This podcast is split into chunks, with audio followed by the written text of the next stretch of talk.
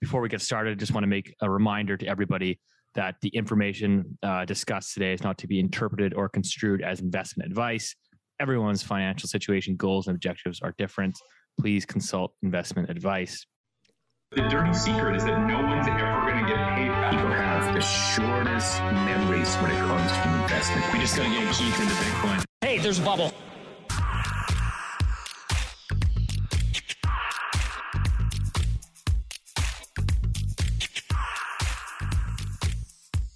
Welcome back to the Loonie Hour, episode 35. As always, joined by the three amigos. We got Keith Dicker with IceCap Asset Management in his uh, another brand new Patagucci jacket. Uh, must be a, I'll have to get a sponsorship for the podcast here. And uh, Rich Diaz, everyone's uh, Tom Brady of uh, of Macro here, Acorn Macro Consulting. Welcome back to the show, gentlemen. Um, I'm here. If anyone's asking, I'm watching on YouTube in my hotel room. I'm uh, in Calgary right now. Uh, your favorite boomer Keith is actually going to be here next week, but uh, we're we're going to unfortunately not cross paths. But uh, I'm in Calgary working on some real estate stuff here. I've had people on the podcast ask me before to sort of talk about what I'm doing here, so I'll very briefly won't bore everyone to death, but I've just got a, a small project starting, um, basically single family house that we're tearing down and converting to a fourplex rental, and then uh, some some couple projects on the pre-sale side and helping some developers with. So in and out in Calgary, but um, Keith, I think is here next week. Uh, Keith, uh, I think you you want to get together with some people in Calgary. You were saying? Yeah, so I'm gonna be out there next week. Uh, I'm gonna get together with a with a bunch of clients that we have, but also if anyone's interested in getting together on Thursday, June 16th for a little hello, you have a drink, whatever, just send me uh, an email or a phone call or touch me on Twitter and we'll connect. So uh, next Thursday, late afternoon, early evening on the 16th. If anyone wants to get together, it's fine. There it is. Free drinks on Keith. You heard it here 1st mm-hmm um but yeah that's i mean i'd love to obviously since we're we kind of here and we opened up the conversation on on sort of real estate side of things i'd love to open up the podcast this week on that because there's a lot happening particularly in the rates and mortgage market. Um and then we'll kind of expand as always across the across the globe because we've got some updates from keith's favorite central bank the ecb um but let's let's touch base on on what's happening in, in canada domestically here because we had the Canada five year bond yield uh, broke out again. It kind of consolidated there over the past couple weeks. And so the Canada five year bond, which again, for everybody's reference, prices the Canada's Canada's favorite five year fixed mortgage. So if you're getting a five year fixed mortgage and you want to figure out, you know, the direction of, of where those rates are going to be, just got to watch that Canada five year bond yield. And that's ripped up to 3.2%. That's the highest reading since March of 2008. Um, I don't have to remind you guys, you know, what happened in 2008, bad things. So not to suggest that that's where we're going here. Um, not, not necessarily the same dynamics, but, you know, rates at these levels um, are going to cause problems. And we'll certainly get to that in the show. But um, that kind of leads me to into my next. And Keith, I certainly want to get, you know, your guys' opinions on this, but so there was a large Canadian bank. I'm not going to name names, it's not really necessary. There was a large Canadian bank. So when you go to get a mortgage, you know, you're in the market, you're looking for a home, you're typically going to a lender, you're going to walk into the bank or call your local mortgage broker, and you know, you're going to get a mortgage, you're going to get a pre-approval. So you're basically going in, they're going to say, okay, well, you qualify for this amount, and uh, why don't we hold a rate for you? So you know, when you're ready to buy, at least you know we got you, you know, especially in a rising interest rate environment, let's hold your mortgage rate. And so, typically speaking, most banks will hold your rate anywhere from 90 days to upwards of 120 days. And so, when we've seen, you know, over the past six months, your five year mortgage has gone from 2% to, I mean, we're almost getting close to 5% now. Having those rate holds has been a godsend for a lot of people. I've had clients personally where you know, again, those those are those are 90 day rate holds where they're like, okay, we bought a property, our closing date is, you know, whatever, two months out. I've had a lot of clients recently saying, Hey, Steve, we need to actually move the completion date up, you know, five days because our mortgage approval will expire, that rate hold will expire. and will be subject to the new rate, which is, you know, 4.7%. And that will increase our payments by whatever. In their case, it was like 600, 700 bucks. So these are like big numbers on a monthly basis. So people are basically trying to scrambling, moving completion dates around. Anyways, one of the largest lenders in Canada, out of the blue, announced that, oh, 90 day rate holds. Uh, oh, by the way, uh, we don't care. We just dropped it to 15 days. So they're going to put a lot of borrowers in extremely difficult situations. Um, you can imagine, even if you have a purchase that might be closing, all of a sudden you thought you had 90 days and it's 15. So they kind of dropped the bomb on everyone. And so Keith, I'm kind of wondering because my my take of this is like this is not just them saying, "Hey, let's just do it just for kicks." This is a huge reputational risk that they're taking and so I think the only way they would do this is if they stand to lose a lot of money. And so correct me if I'm wrong, but the way that banks tend to offset a lot of risk or or you know sort of fund their mortgages is basically on on the bond trading desk, right? So they're sort of hedging rates and hedging their bets to sort of um, offset some of these you know liabilities and whatnot. So I mean, I don't know if you can expand further on that because it sounds like somebody dropped the ball on the trading desk big time. Yeah, I wouldn't say it's on, the trading desk. So it's a remember banks are always focused on their P and L, profit and loss. They do not want to lose money, and the way the banks are structured, there's a lot of moving parts involved with it. Uh, they have asset liability teams, risk teams, you name it, and it's these guys are meeting. It's not like once a week; every every day they're watching this stuff. But for them to uh, reduce it, you know, very quickly or suddenly, abruptly, uh, you know, they could foresee something happening which would hurt their bottom line. They don't care about reputation risk because I think we all have, you know, really cool bank stories over the years, and you know what? Like they're still chugging along.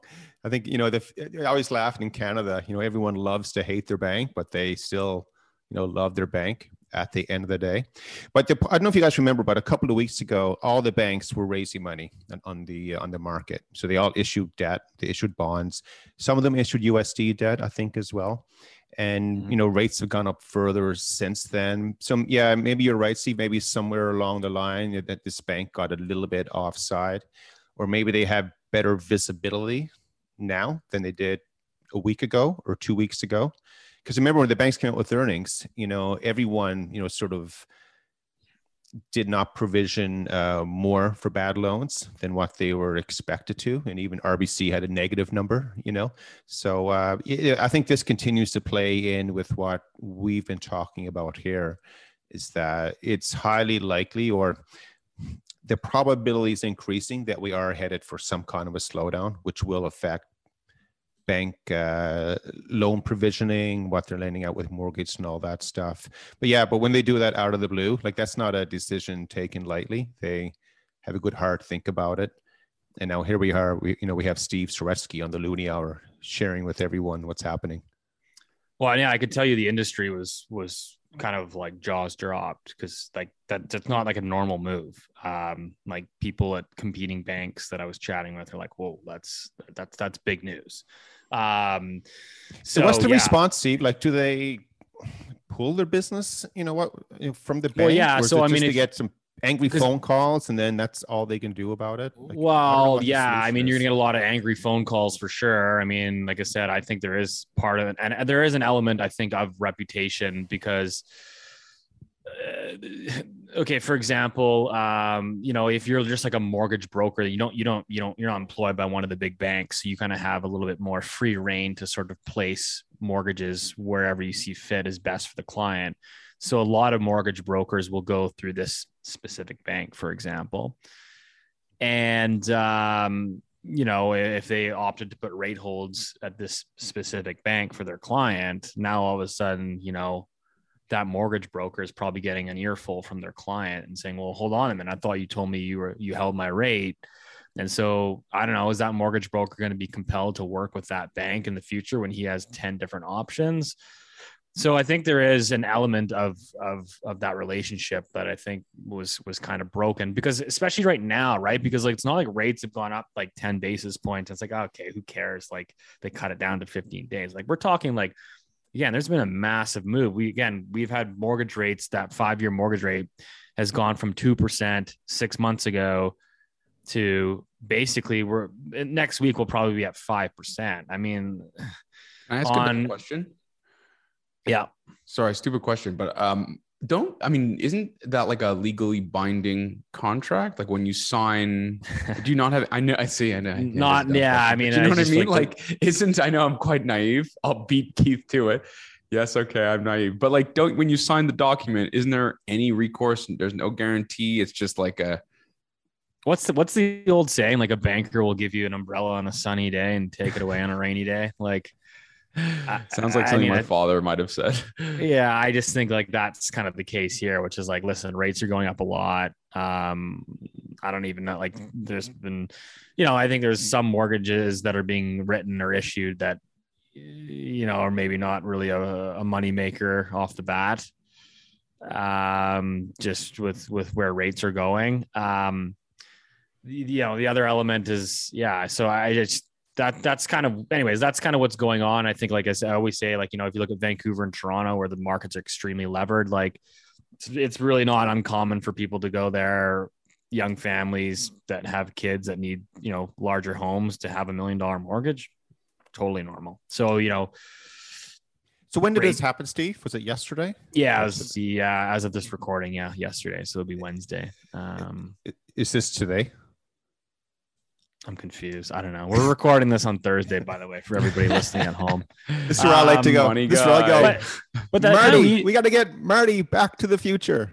kind of kind of leads me into my next sort of conversation which again i'd love to get your thoughts on which is you know so like this happens and and so i you know, immediately get on the phone with with one of my really good friends and he runs a, a trading a, a bond trading desk not with this bank but with a very large financial institution so this guy's wicked smart i mean anytime i have questions on what's happening in the bond market i just give him a call um because he's you know he's sitting there in the seat all day long. So, um, you know, he's telling me that that basically, you know, he's like, if you look at the bond market today, the way things are trading, he says in his simple terms, he's like, you know, in terms of like liquidity in the markets, you know, he's like, if you take the pandemic in terms of liquidity there, like when it first, when all hell was breaking loose, you know, liquidity was like a one out of 10. He says today things are like a three out of 10.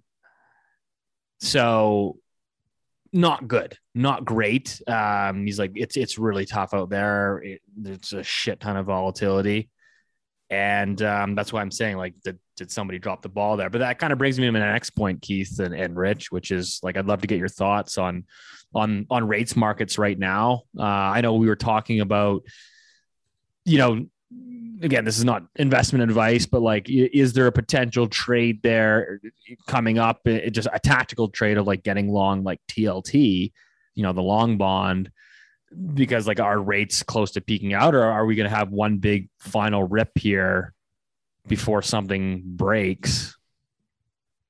Um, before yields ultimately come back down. Like, how do you see this sort of shaping up? It's a me to go mess. first? Rich? Yeah. Rich hasn't said anything yet except for I know, I being know. So I've just been looking up nuclear power statistics the whole time. Rich thinks the bomb market's gonna go kaboom with a nuclear bomb. Listen, um, I think that I think from a, I mean, this is not investment advice, uh, but I think I think you're, I think it's it's weird how the how stable the ten year's been. I'd say, given what we've seen about, let's say, consumer confidence, worries about um, the health of the U.S. consumer, which is the most important sort of household in the world. Um, the yen's breaking down. You know, was worried is about um, recession in Germany.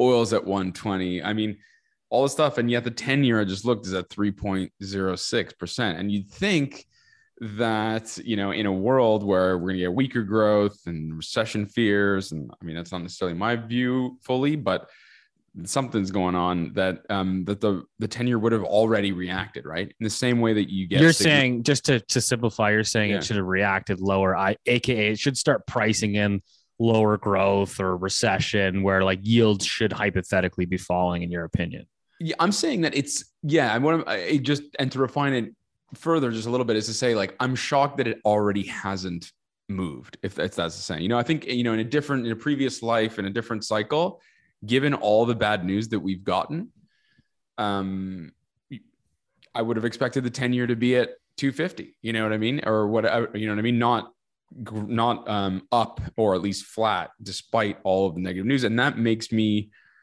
kind of worried for the Fed. You know what I mean? I think that there's something, there's something going on in the bond market that I don't think we've seen in, in a long time, which is, you know, normally bad news is good news for the bond market. And so far bad news is, is damp squib. It doesn't, hasn't changed at all. So do I like the idea of sort of fading that and and and you know maybe parking some more money there to just as protection because you don't really know what's going on and you think risk assets are going to have a hard time sure i prefer um you know not to um, I prefer what um, my my client is the one who actually suggested. He's like, look at the GIC numbers. The short term debt numbers are actually, I think, really attractive. So instead of taking that duration risk, um, you know, you take the hit on the pur- loss of purchasing power for sure. But I mean, if you look at the two year money, I mean, it's so you know the yield curve's flat, right? So you look at the two year money, the one year money, and and you can and instead of taking that duration risk, um, you can actually sort of park your cash there and and still lose in real terms, but at least you know. Um, like, you got Keith all excited about GICs licking his chops like the good old days. like the good old days. Tell us about it, Keith, before the internet.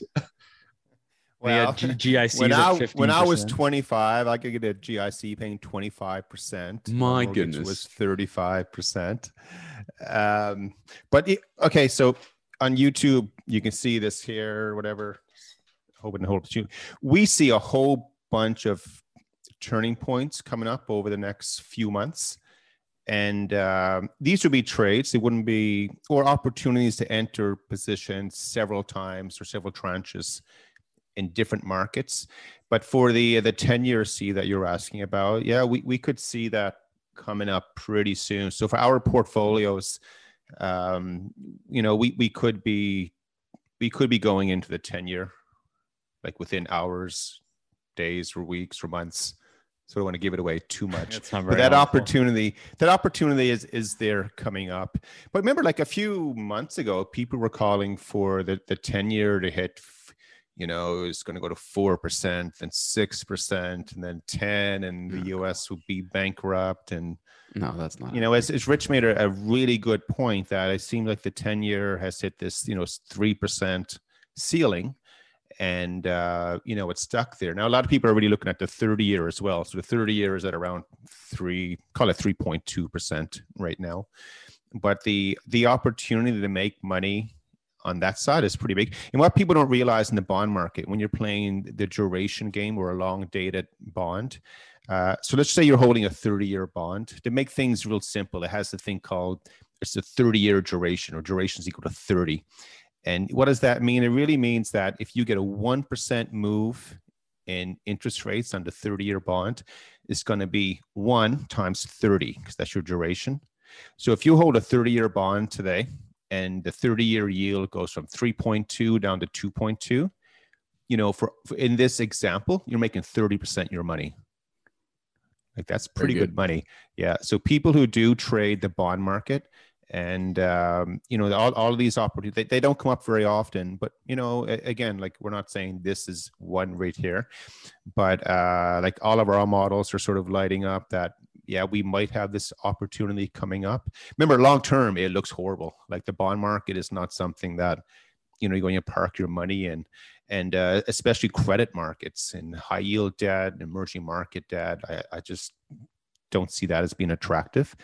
But markets are not linear; they never move in a straight line. And when everyone's on one side of the boat you know you, you got to run to the other side because you know because you know I, I learned a long time ago it's better to buy low and sell high but man everyone does the opposite. Because it feels so good to buy at the high and, and it feels even better to sell at the low right? Because it's you know things are going. But that's what we see steve.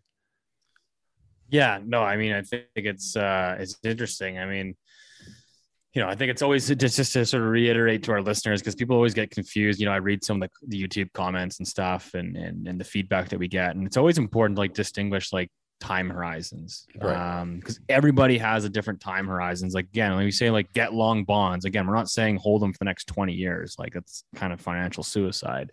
But like as a tactical trade, for example. And it's just kind of same thing like when we talk about like again, like going back to to the again the Bank of Canada and saying, well, you know, rates they really can't like normalize interest rates. Again, like they can go up to to three percent, but like I think can they hold at three for a meaningful amount of time? I think the answer is no, given the outlook, uh, you know, the debt picture. So, but the central banks are kind of fighting this this game, which is this is a conversation I was having with you know with with my my my friend there, the bond trader, which is you know I was like, well, man, like if liquidity is at let's say three out of ten, if that's what you're telling me, I mean, he knows better than anyone, so I just listened to him. He says if it's three out of ten, I said if it goes back down to two out of ten or one out of ten, like does that force the central banks back in when you still have inflation at five six percent like it's kind of like they're kind of stuck in this like excuse my language i mean it's a shit sandwich. Um like what what do you do? And this is kind of like this is what you know grant williams calls like the the end game right? Like the monetary policy end game. It's like inflation breaks out and like central banks like can't necessarily run to the rescue because like they're kind of like hand tied but i think at some point they're clearly going to have to make a decision which is do you intervene and help you know the asset markets out to yes. know, if, equi- if you know if equities and housing continue to sell off or do you like stay true to like your official mandate which is like 2% inflation um and and uh, so again i think we're going to get our answer pretty quick uh, we'll, certainly i think you know rich and i agree that it's it'll be the asset holders that will benefit but can i just add something which is the just like you know i think you know it's not listen, things are not linear and i think also things don't aren't static either right? So we've touched on this before and and we we're not quite right yet but i hold on out hope. I think in canada we've seen the peak of inflation. Hmm. um, and if it's not this month it'll be next month. Again i've referenced you know the the producer price index um, x energy that's been really really good to me over the last few years in, in sort of tracking where inflation's going and i think that will change the math for bondholders um, you know, I, I, think that, and it's just something that we, it'll be interesting to see how the bond bonds and the yield curve react to, in my view, less inflation, or at the very least, disinflation. Let's say, where inflation goes from eight to seven, still very high historically, um, but just the diff- the math and the direction are different. Well, yeah, and I think that's the important thing to also like distinguish to people is like it's funny because like inflation will come down from whatever seven right. down to like five, but like the a- absolute prices aren't coming down. Like they are right. still rising, they're just not going up at as fast of a pace. So, um, you know, sort of like the ongoing debasement continues. But that kind of brings me into our next sort of pivot here uh, around the world, which is Keith's favorite, uh, the ECB, because you know thinking about absolute price levels and uh, you know crazy central bankers. Uh, we had a you know a press conference from the ECB, which I know Keith always enjoys tuning into. Uh, again, Keith, I'd love to get your thoughts on that because you know, I think what's I don't know what eurozone inflation is at. What is it? Eight percent right now? Nine percent? Yeah, it, it, it is up at that level, and um, rates are negative 0.5, By the way, for anyone yeah. that isn't paying attention, they didn't change it today. I don't even know where to start with with Europe. It's, you know, like I call it the economic fantasy land called Europe. And so there's a lot of a lot. We should of, get some shirts made up, by the way. Yeah, no, that would be economic cool fantasy. Anyways, continue. Europe. I like that one. Yeah. Um, so what one thing that's that's really interesting with one thing that's the the ECB is really good at. They're better than the Americans, Canadians, everyone else, and and the Brits. Um, man, they're so good at communicating.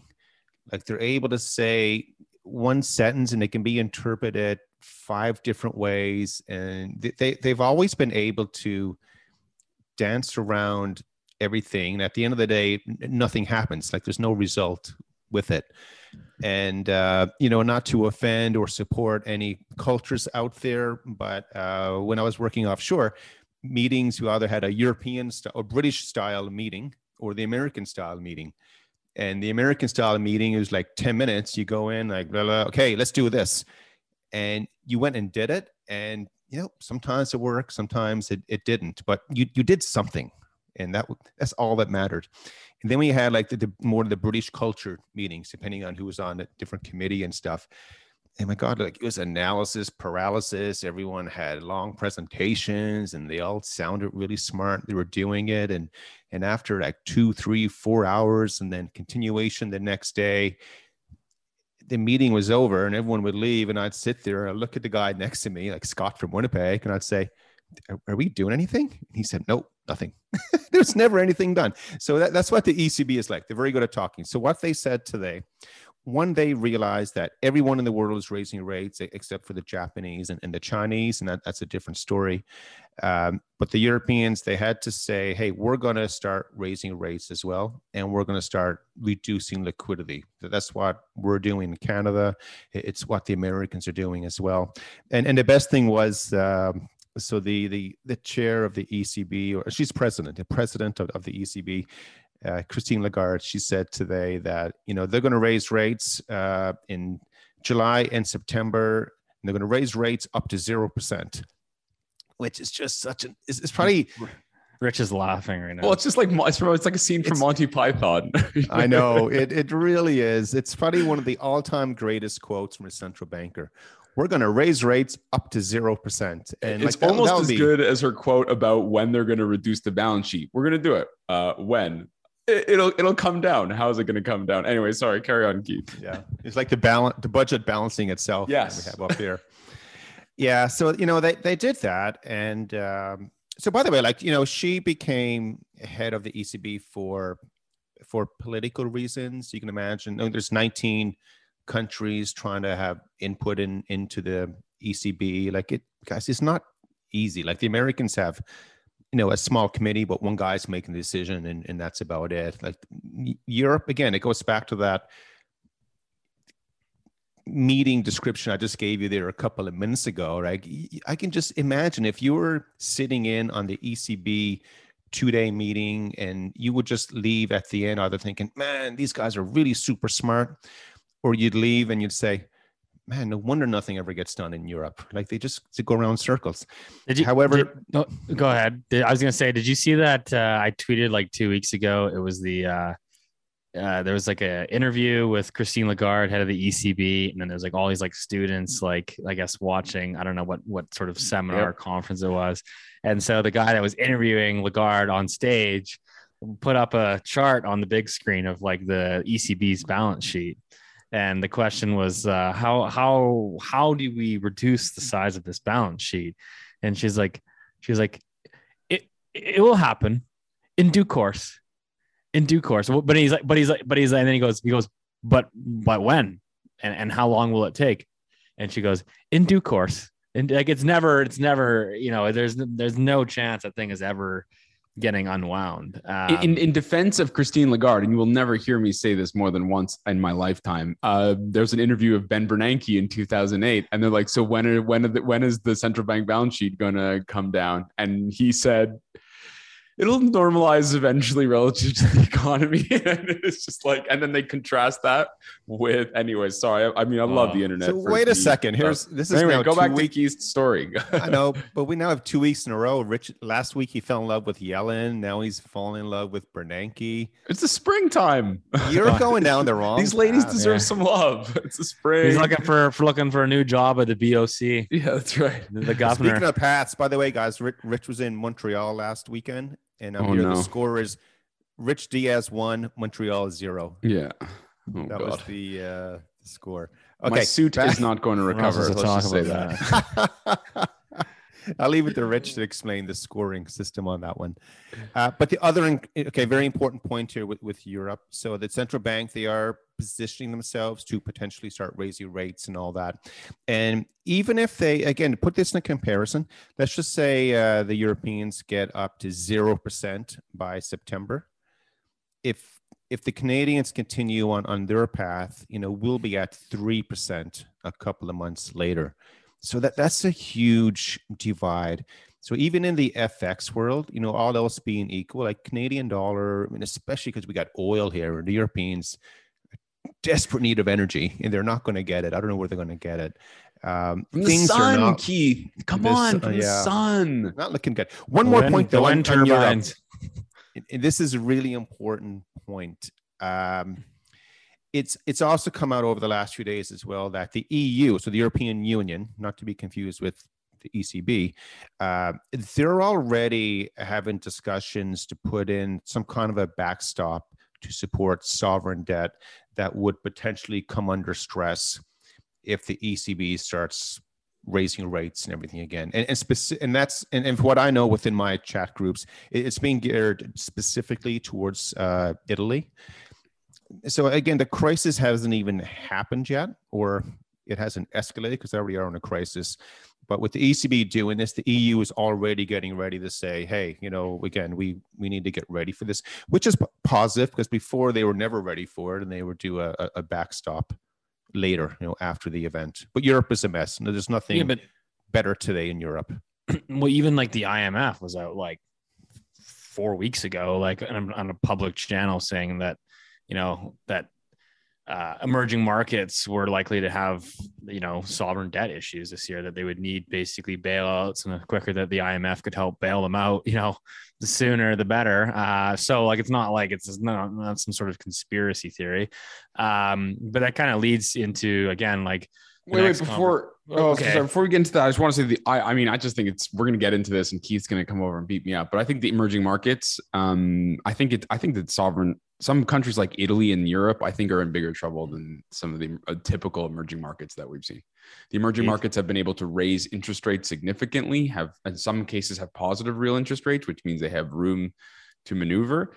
And a lot of them sell the commodities that are ripping, and a lot of their government balance sheets are tied to that their um, you know their industries are tied to that. And so it'll be you know in other crises whether it was you know 1997 or the mexican one or whatever it is and you had these countries that were in a world of hurt now you have a situation which brazil which is normally a basket case actually has real has actually done the right things has increased their interest rates almost 8% um, and and so they're actually sort of for once ahead of the curve. Now i might live to regret saying that but anyway, sorry, keep going. No, I, th- I think in a normal cycle that that will be correct, Rich.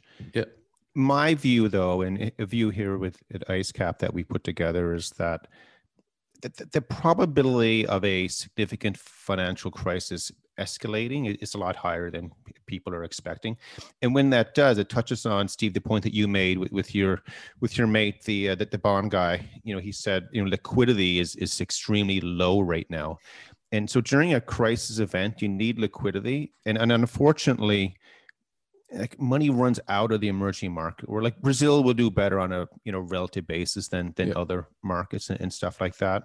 And then you know once everyone is rushed out you want to go and buy those assets afterwards. My, my point is that capital loves liquidity and there's only like there's no liquidity in europe because you know the only people holding italian debt right now is, is the ecb effectively and, and pension funds because they're forced to buy it.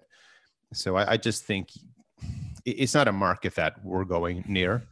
Um, you know we can't sell it because we don't we don't hold we haven't held it for a while but again people want liquidity I, I just think that entire market gets painted with the, the same brush no matter what so after it happens that's when you want you know money on the side and then you can just run in and you know fill your boots It'd be great opportunities Yeah, I mean, uh, like I said, it's the uh, the hawkish rhetoric continues. I'm just sitting here on my computer, and uh, somebody, you know, on my Twitter DMs here sends me this. Um, so I guess, I guess, apparently, Bank of Canada's Tiff Macklem has a uh, financial. I guess it's their annual financial stability report today. So I guess he's got a press conference. Anyways, Bank of Canada Governor Tiff Macklem asked if households could handle a larger than 50 basis point rate hike says we may need to take a larger step. Uh, so I don't know if that's 75 basis points in July. Uh, Keith, do you have a the updated uh, sort of forecast there? Well, I didn't even realize, since we've been talking, yeah, since we've been talking, you know, CAD's CAD's been coming off a bit more aggressively here. Uh, the fork, I don't think it's changed too much. Give me a second here. I get my They are still pricing in, by the way, three percent by the end of 2023. That's what the market's pricing in. So Um, and I, I, I don't know. end of 22. I think that's where we. Oh, uh, sorry, end of 22. That's what I meant. Sorry, end of this year, three percent. So we're at one and a half. So we still have a doubling of rates to go, apparently. So right now it's at three and a quarter. So it's bumped a quarter point. You know, over the over the last couple of days. So these guys are kind of just shooting themselves in the foot, essentially. Um, hmm markets are Yeah. well. I mean, I, I think just back on the euro raising rates um, back to zero, um, you know, channeling their best Monty Python expression. I think it's also important to discuss how screwed some of the, like we talk about Italy and that they've definitely got their problems, but just, um, and that's maybe more of like an existential problem, a debt haircut problem. That's maybe that's tomorrow's problem. Uh, today's problem is Germany. Um, you know, I was looking at, I got, I was looking at this the other day, and it totally, it's something I completely missed. Germans' industrial production continues to lag, to fall. Um, I was looking at their auto production. Believe this or not, Germany's industrial production, so their output basically for motor vehicles, trailers, and semi trailers, that's what it's called, is 40% off its peak of, from 2018. Um, you know, look at the IFO, which is like a survey of um, business sentiment. It's, con- it's it's continuing to lag. I mean, it, you know, they might not even get enough. T- like you know, forget Italy. They're, they might have to deal with a recession this year in one of its most important economies, um, an economy that's been you know the driver of growth in that in that region for a long, long time. I was just going to Um, ask you. I was like, is the crazy. eurozone is the eurozone not already in the recession? Like, I guess maybe yeah, not, I, I mean it's I don't I hate not using the R officially. I suppose, but I hate using the R word, but I, I, I think it's, it's, if it's not there, it's, you know, I mean, there, you, I mean, how do you square something like producer price index? Uh, producer prices have gone something like 20, 25. I think I want to even say almost 30. I'm looking at it right now, 37% increase in producer prices. Yes, I get that that's energy, but energy is an input in all, all different things. Um, and then on top of that, you've got supply constraints with the auto, the manufacturing sector in, in, in Germany. Um, and then and then you got Greece doing super super well because the euro is really cheap and they you know got rid of all the COVID restrictions really really early. So for the first time in a long time, that's booming. But Greece is too small to move the needle. So before we even we might not have any time to worry about uh, Italy, Keith. well, Might no, be worrying about the recession in Germany and France. Uh, One, one, Yeah. one thing, guys, as, as we talk here, you know, on, on the magic machine in front of me, I think Steve Saretsky is now out of a job. Uh oh. so the Bank of Canada, uh, uh, you know, Macklem, he just came out and he said the economy can handle and it actually needs higher interest rates. Here's here it is. Moderation in housing would be healthy. Oh. This guy has no i mean i know i know it's all like political and they have to say what they need to say to like exude confidence and uh, it, It's credibility. Housing is a credibility. Housing is a disaster right now So can you particularly explain in that? Can you explain that though? Because like, you mean the sales have dried up, the prices themselves have come down. There's no supply in the pipeline. Do you know what I mean? okay home sales in toronto in may were a 20 year low Holy crap! Sorry, I didn't Um, like okay greater vancouver we're doing a little bit better. We're faring a little bit better. Um you know i think we were like 10 15% below the 10 year average but like sales activities is, is continuing to slow. You know I, as we talked about in last week's episode like in the suburbs of, of vancouver you know fraser valley home sales were down 50% um house prices i think seasonally adjusted on a national basis uh, had their steepest decline since 2008 on a month over month basis. And i get it's only a month of data but like keep in mind like rates as we talked about at the beginning of the show like rate holds pre-approval rate holds have mitigated a lot of the higher rates actually filtering through to end users yet right? Like Mhm. rates again have gone from two to five in like six months and like a lot of people have been holding rates for three to four months. So like there's a lot of activity that i think is still happening in the market because people are borrowing five year mortgages at you know three three and a half three point eight percent instead of you know 4.8 which is what it's at now. So yeah these guys are just completely wrong and it's kind of goes back to like the, the original forecast again from like you know from the scotia bank guys which is like eight rate hikes congratulations looks like you'll get it right but like you also said house prices won't decline which i mean we're a couple months in and, and they've already started declining. So yeah I, I just think the housing market is is not built like prices at these levels, particularly in Vancouver and Toronto, which are the most systemically important markets in Canada, uh, because they are, the, they are the largest housing markets and they obviously derive a lot of GDP. Um, they're not built to function on 5% mortgage rates. They're just not without a material decline in By the way, uh, earlier when we started the conversation today, we talked about what you heard the um, what, what what's the phrase? You know, the guaranteed rate is held for 90 days. It's it's been reduced to 15. What, 15, what do you call that? a, we call it a rate hold. So the rate hold again. I'm not. I'm not in in the housing world. Uh, so that happened yesterday. Yeah. In our loony world is tomorrow. No, two days ago. Anyway, but my point is that you know we were asking like why did that happen, and now all of a sudden as we're talking here now, the Bank of Canada is coming out with with these comments. So. Uh, you know, now that I see this happening, it's it's highly likely that bank knew this was coming so that's why they've You been, think? you know, They got a hit- phone call. They got a They phone got call. the nod. They got the nod. But I, so I have a question: like, why why would these guys keep like at this point? I feel like everyone's kind of like you know, like the markets are already pricing in three, which I think is a lot of tightening by year end. Like, why come out like super hawkish still? Like now, like now markets are pricing in you know three point two five. So it's like I just I don't really. Again, I don't really understand the angle. Like I, get know that you're I'm, trying I to. I think- am going to say it. They're fighting for. they've they lost the appearance. You know, it's not. I've said this before on the podcast. It's not enough that they are independent. They need to appear to be independent, and I think that that's something all central banks have, have given up for better or for worse.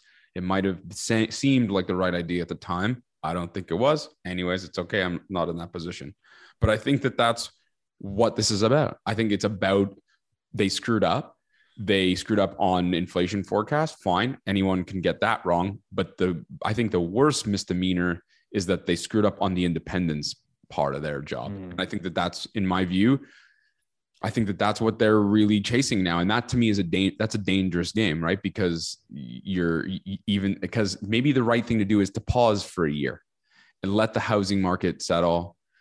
Who knows? Um, find its footing let the supply catch up, let the demand recalibrate, and then continue on with rate hikes.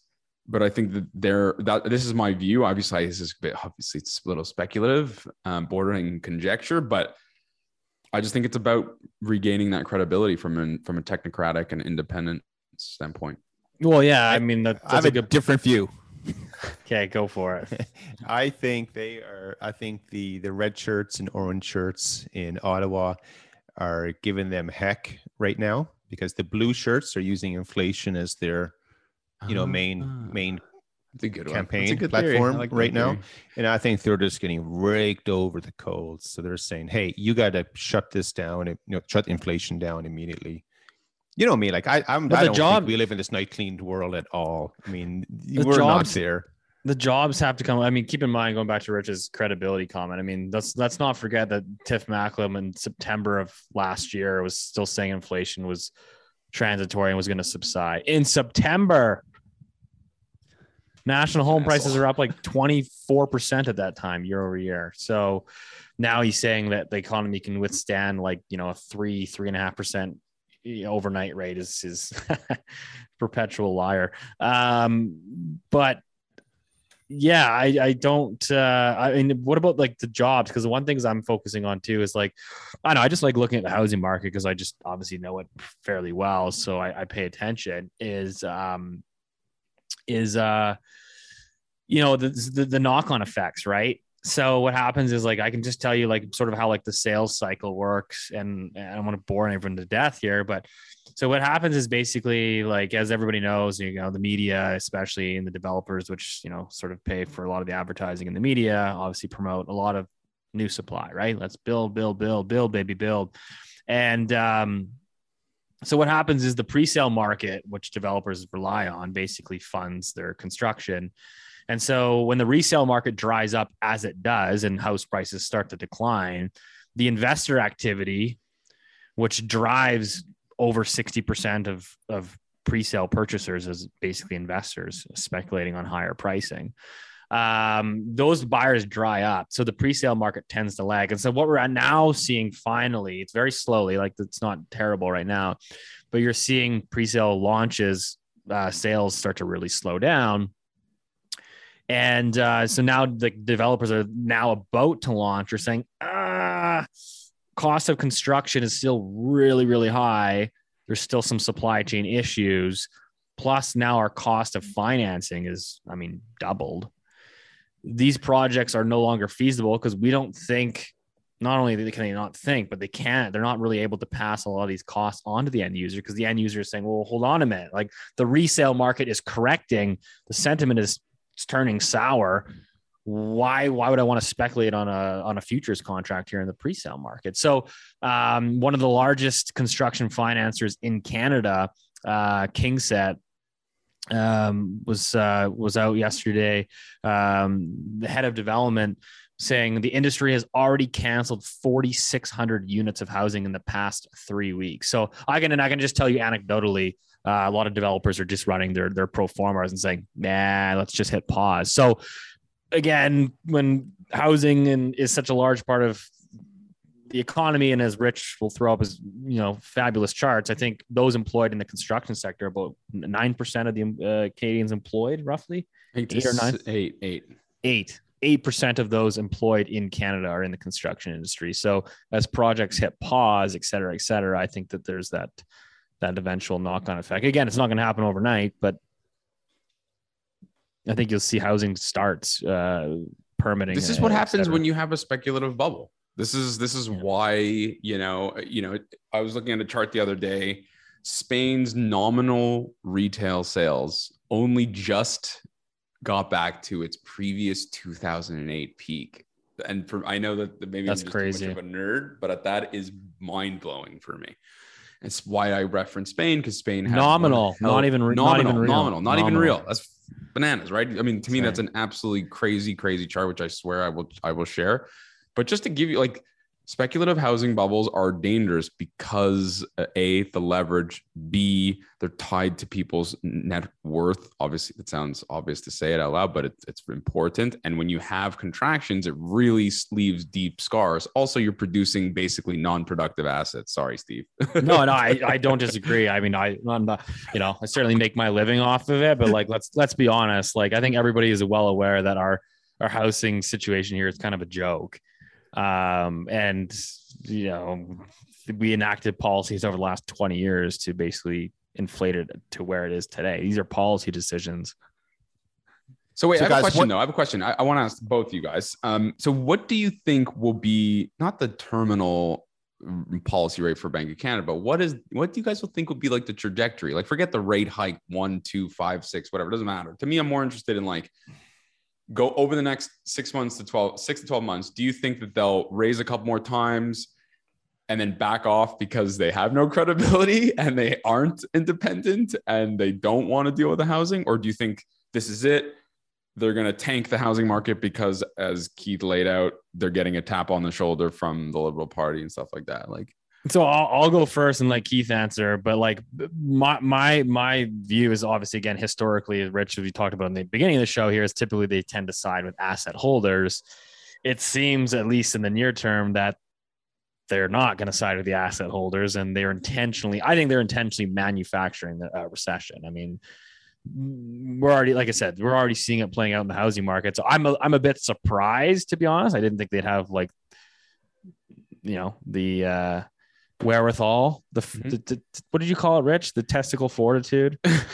To testicular fortitude. testicular fortitude to actually move uh, forward with this. Um, but all, all, i can say is all i know is like if they proceed to hit their 3% uh, overnight rate target by the end of this year uh, housing is in a world of pain.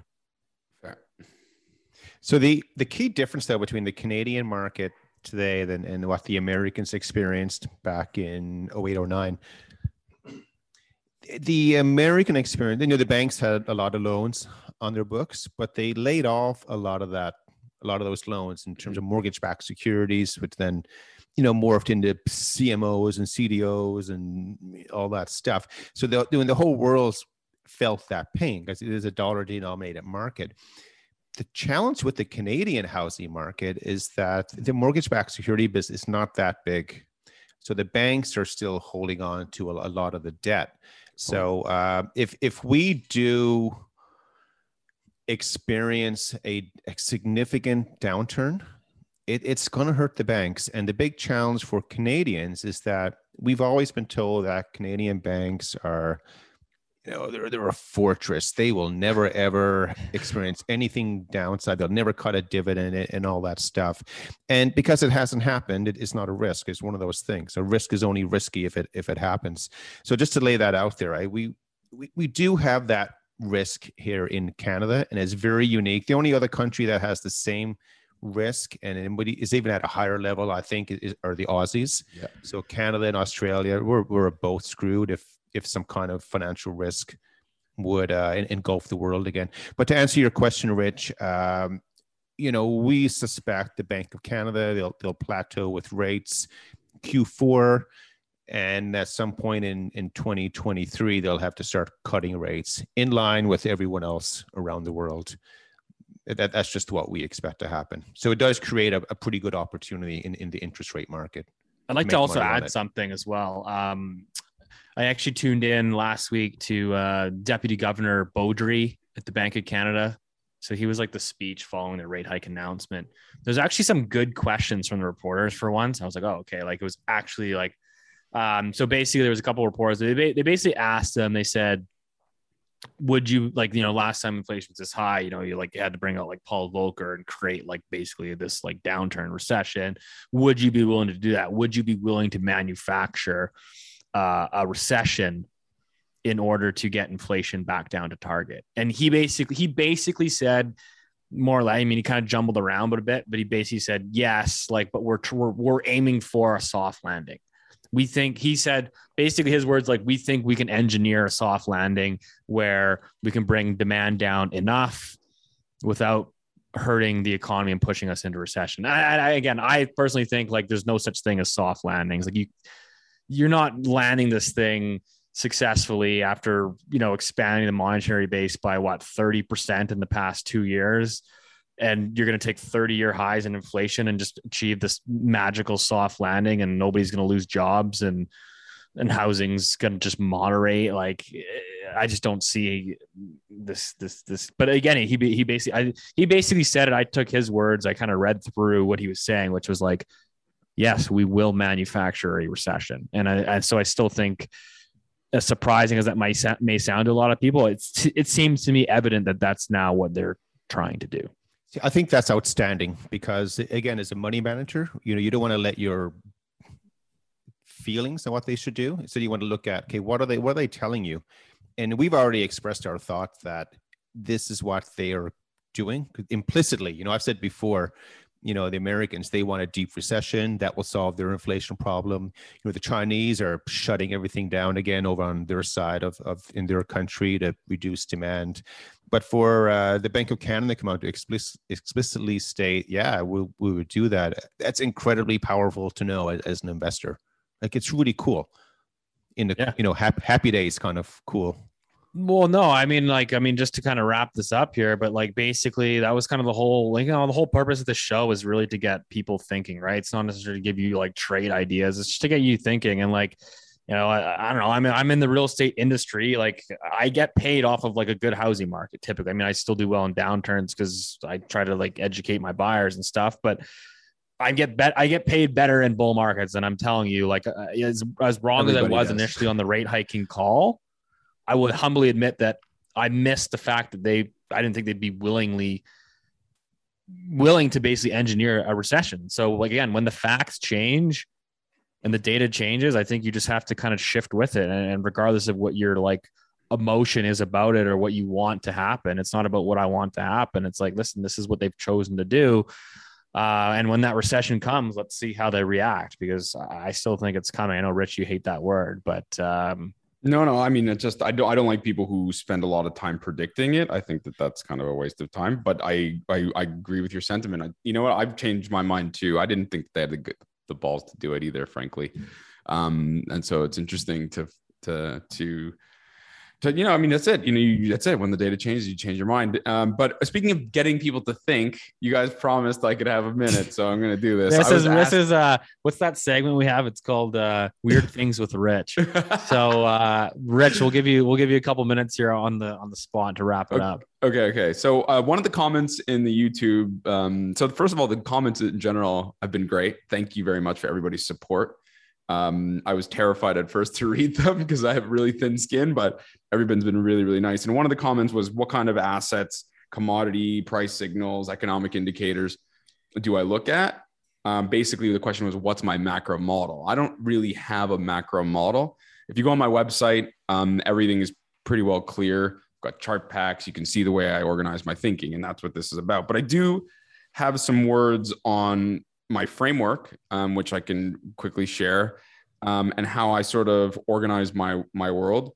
Keith and Steve will have different views on this, but this is sort of the way I've learned, and this has obviously evolved over the years. And if you if you come find me in five years from now, it'll probably change. But at the moment, it's set up in four parts. Um, they ebb and flow with respect to what's important when, but in general, it's you got like a macroeconomic, um, macroeconomic, you got liquidity. I'll get into that, and then valuation and sentiment. So macroeconomic is everything from economic activity, retail sales, consumer spending, investment, balance of trade, terms of trade, industrial production, capacity, utilization, um, we talked about demographics. We talked about wage growth, labor market. I mean, I can go on and on and on. But so looking at the macroeconomics, that's when I think of macroeconomics. So growth, basically, eh, where's the coming? Where's the growth coming?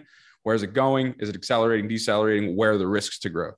Then there's liquidity. Now, liquidity, I think, is something that my former employers used to obsess about. I think it's less important. I just use that as a catch-all phrase for basically central bank policy and inflation and obviously the reaction to both of those things. And of course, things like balance sheets, central bank balance sheets, interventions. Um, you know, when the Canadian Bank of Canada buys 86% of all the bond issuance, that's something I would throw into the liquidity bucket. Um, the more liquidity is generally, um, you know, when you think price earnings ratios rise and you take away liquidity, as you can see what's happening in the housing market, asset prices tend to fall. That's not always true, but you know, in general, that can be true. And then the other two pieces, which are slightly less important, but things I always look at are valuation. Lumped into the valuation piece is earnings. So what what what are you paying for an asset? How much does that change? When does it change? What drives the change? So things like price to earnings ratio, price to book, price to sales, EV, EV to EBITDA, EV to EBITDA enterprise value to earnings before interest and taxes.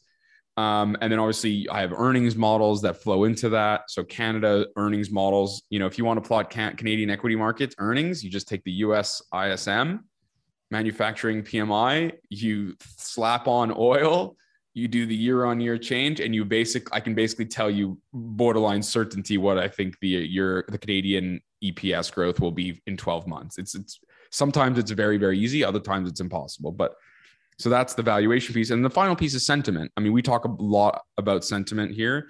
What's the market feeling, thinking? How do you determine that? There's things like relative strength indicators.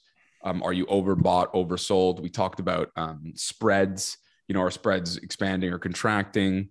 Um, flows are an important sentiment indicator. Keith always says, you know, go go to the other side of the boat when the boat pitches. That's you know, going after things that are deeply, deep, buying things that are deeply, deeply oversold, selling things that are overbought. Um, so that's the sentiment piece. And then as far as what kind of assets, um, it's stocks, bonds, and currencies. I don't do anything private deals. I'm not smart enough for that. Um, and then commodities, I think I just I love commodities I think we just underestimate how powerful and important they are. So anyway, there you go. That's the answer to the question that the the person so kindly submitted. I don't know if we're going to do that every week. Well, but no, think- yeah. By by the way, I just so plug, I think Rich. I don't know if you announced it, but you will be launching a service uh, for so for maybe for like I was like for those that like can't afford Big Keith's minimums uh, on the uh, investment side. Rich, I think, is launching like a happy medium product which is sort of the retail version of like listen if you wanted to sort of manage your own portfolio you got you got 20 30 40 50 100 grand to, to work with um, you know you, you've got a retail based sort of positioning where basically uh, based on you know macro fundamentals is I don't think it, you know, investors, I think at the retail level, I think they they get attracted by the weird and the wonderful. Yeah. And I would submit to you that like 90% of people should stay far away from the weird and the wonderful. And I think what I'm trying to do is just to provide a, sort of a sounding board, maybe some resources that people can at an affordable price go and, and look yeah. up and, and I, I think you're being too humble. I think I think it was a good. I think it's a great product. I, I personally read through it, and I know like having chatted with a lot of retail investors that that's kind of like what people are looking for. Is just simple asset allocation, uh, in in a long only format, ETF based. It's accessible, I think is the other thing. Yeah, exactly. So, um, well, we'll wrap it up there. Uh, as always, we appreciate your support. All we ask is that you share this episode with at least one family or friend uh, to continue to grow the Loonie Hour community. And we'll see you next week.